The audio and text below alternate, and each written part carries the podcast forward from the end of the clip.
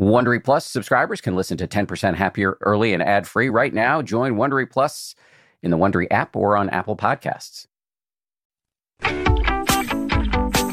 From ABC, this is the 10% Happier podcast. I'm Dan Harris. Hey guys, it's Friday, and uh, as has become our custom, we are dropping some bonus material from the 10% Happier app. Normally, we drop guided meditations, but this week we're going to try something a little different. We're going to drop one of our talks. So in the app, we we do guided meditations, of course, since it's a meditation app. But We also do courses where we combine the meditations with short videos that teach you something valuable about the practice. And we do talks, which we we call kind of wisdom bombs, three to ten minute uh, talks from meditation teachers, researchers, thinkers of all sorts with practical, actionable advice or just something super interesting. And this week we're we're featuring a talk from Rick Hanson, who's both a, a psychologist and a meditation teacher. He's also an author, written a, a series of books about sort of the overlap between uh, meditation and uh, the neuroscientific research. And he's got a new book called Neurodharma. And uh, this week he's talking about three best practices for coping and building resilience based on neuroscientific and psychological research. So here we go, Rick Hanson. Hi, this is Rick. This is a scary time. We're all being tested as individuals and families and communities and countries. Yet we will get through this there will be another side. Even after the worst events in human history, there is always eventually another side. The question is, how do we get there? On a personal level, I can offer three suggestions that are grounded in research on coping and resilience. First, find your footing. I've spent a lot of time in wilderness, rock climbing, and in the mountains and this moment in history feels like walking along a knife blade ridge in a blizzard when you can't see more than a few feet in front of you. Until the storm eases a bit and we can see more clearly, it's simply prudent to slow down and stay safe and take careful steps.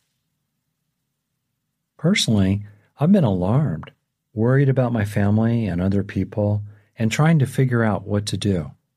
As a psychologist, I know it's natural to feel frozen by threats and to look for an escape.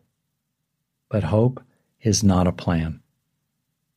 So, to find your footing, look for expertise, doctors and scientists and others who understand what we're in for. Then make a plan, if only for today. Knowing that you have a good plan and that you're following it is comforting and calming. Action can lower anxiety. Right now, there's so much we can't control, and it's all too easy to develop what's called learned helplessness, which is a slippery slope into depression. So it's vital to focus on what you can influence, including little things. Stuck at home, maybe now is the time to finally organize the kitchen drawer. Perhaps it's the time to play more games with your kids or to get more exercise.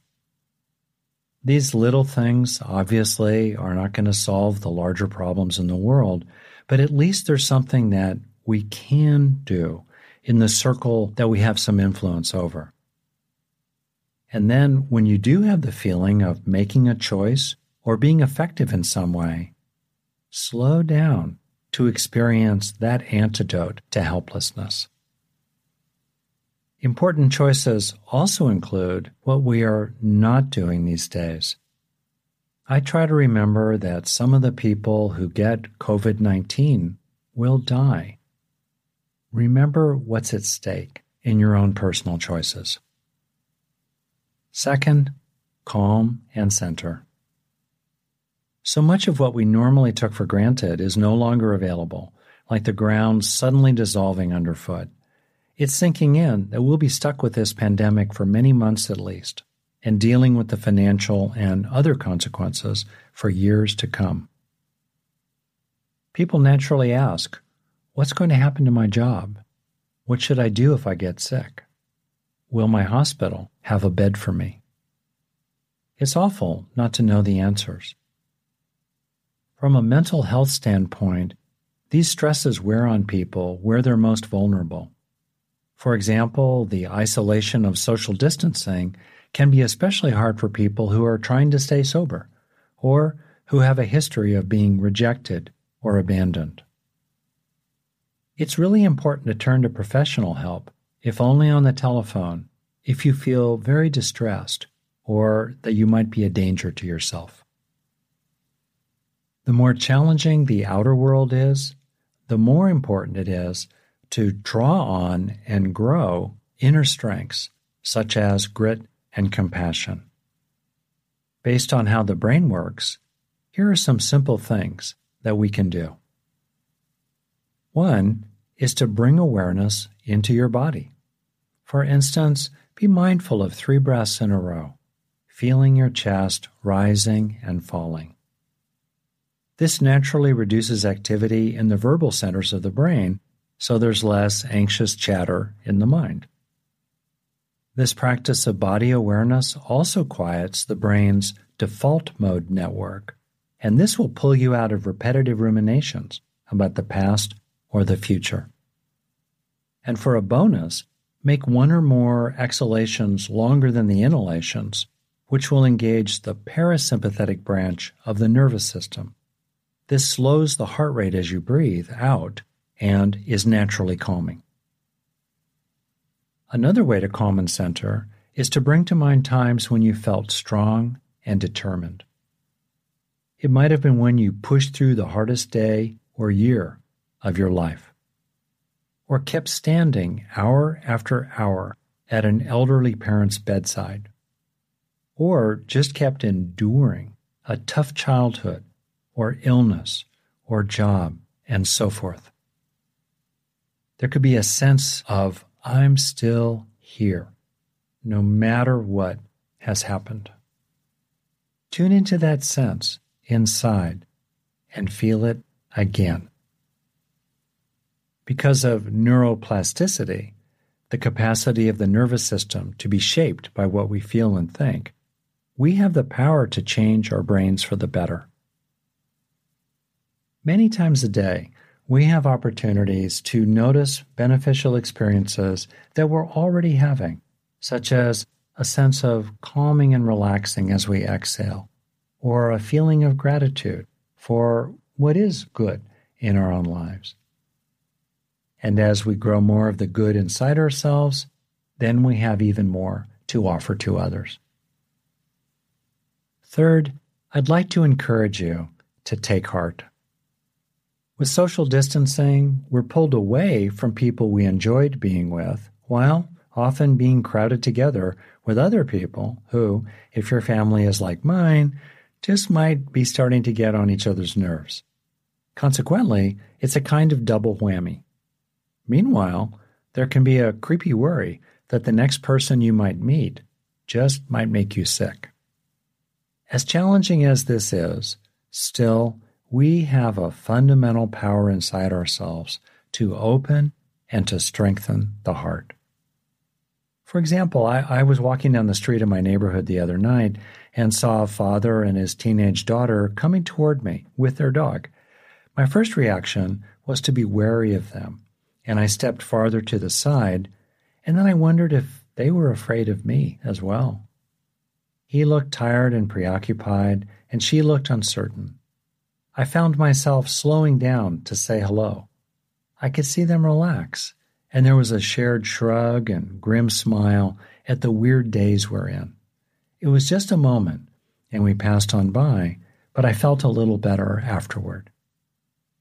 In the brain, positive social experiences can, in effect, ripple down the vagus nerve complex that reaches into the heart and lungs and gut to calm and soothe them. This is one reason we relax around people we like. Oxytocin activity also tends to increase, which, studies show, can help to lower anxiety. Simple practices really do work. We are innately empathic, but under pressure we tend to hunker down and put up walls. Instead, you can take that extra beat to listen a little more closely to the other person and to imagine what they're experiencing behind their words. This can give them the sense of feeling felt, in Dan Siegel's lovely phrase, while helping you to feel closer as well. This is certainly a time, these days, to be a little extra generous with our attention, patience, kindness, and love. As you are hearing these words, hundreds of millions of people around the world are working hard to deal with this pandemic and its effects. They could be cleaning a hospital floor, taking care of a child who is now home from school, scrambling to find another job, or putting another patient on a ventilator. We can take heart in their efforts, and they can take heart in our efforts, and we will get through this together. Thank you, Rick. And a reminder you can find uh, Rick's talks and many, many more on the 10% Happier app. You can download the app at 10%.com. We'll put a link to that in the show notes. And don't forget, Rick's got a new book called Neurodharma. And we're back on Monday with uh, Freshie. We'll see you then. If you like 10% Happier, and I hope you do, uh, you can listen early and ad free right now by joining Wondery Plus in the Wondery app or on Apple Podcasts. Prime members can listen ad free on Amazon Music. Before you go, tell us about yourself by filling out a short survey at slash survey. For more than two centuries, the White House has been the stage for some of the most dramatic scenes in American history. Inspired by the hit podcast American History Tellers, Wondery and William Morrow present the new book, The Hidden History of the White House. Each chapter will bring you inside the fierce power struggles, the world altering decisions, and shocking scandals that have shaped our nation. You'll be there when the very foundations of the White House are laid in 1792, and you'll watch as the British burn it down in 1814. Then you'll hear the intimate conversations between FDR and Winston Churchill as they make plans to defeat Nazi forces in 1941. And you'll be in the Situation Room when President Barack Obama approves the raid to bring down the most infamous terrorist in American history.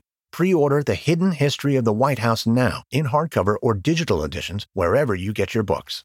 Once upon a beat, remember those stories and fables that would capture your imagination and you couldn't wait to see how they would unfold? And now, when you read them as an adult, you think some of these old tales could use a fresh spin. We have a perfect podcast to bring you the stories you remember, remix, and reimagine for the kids in your life today.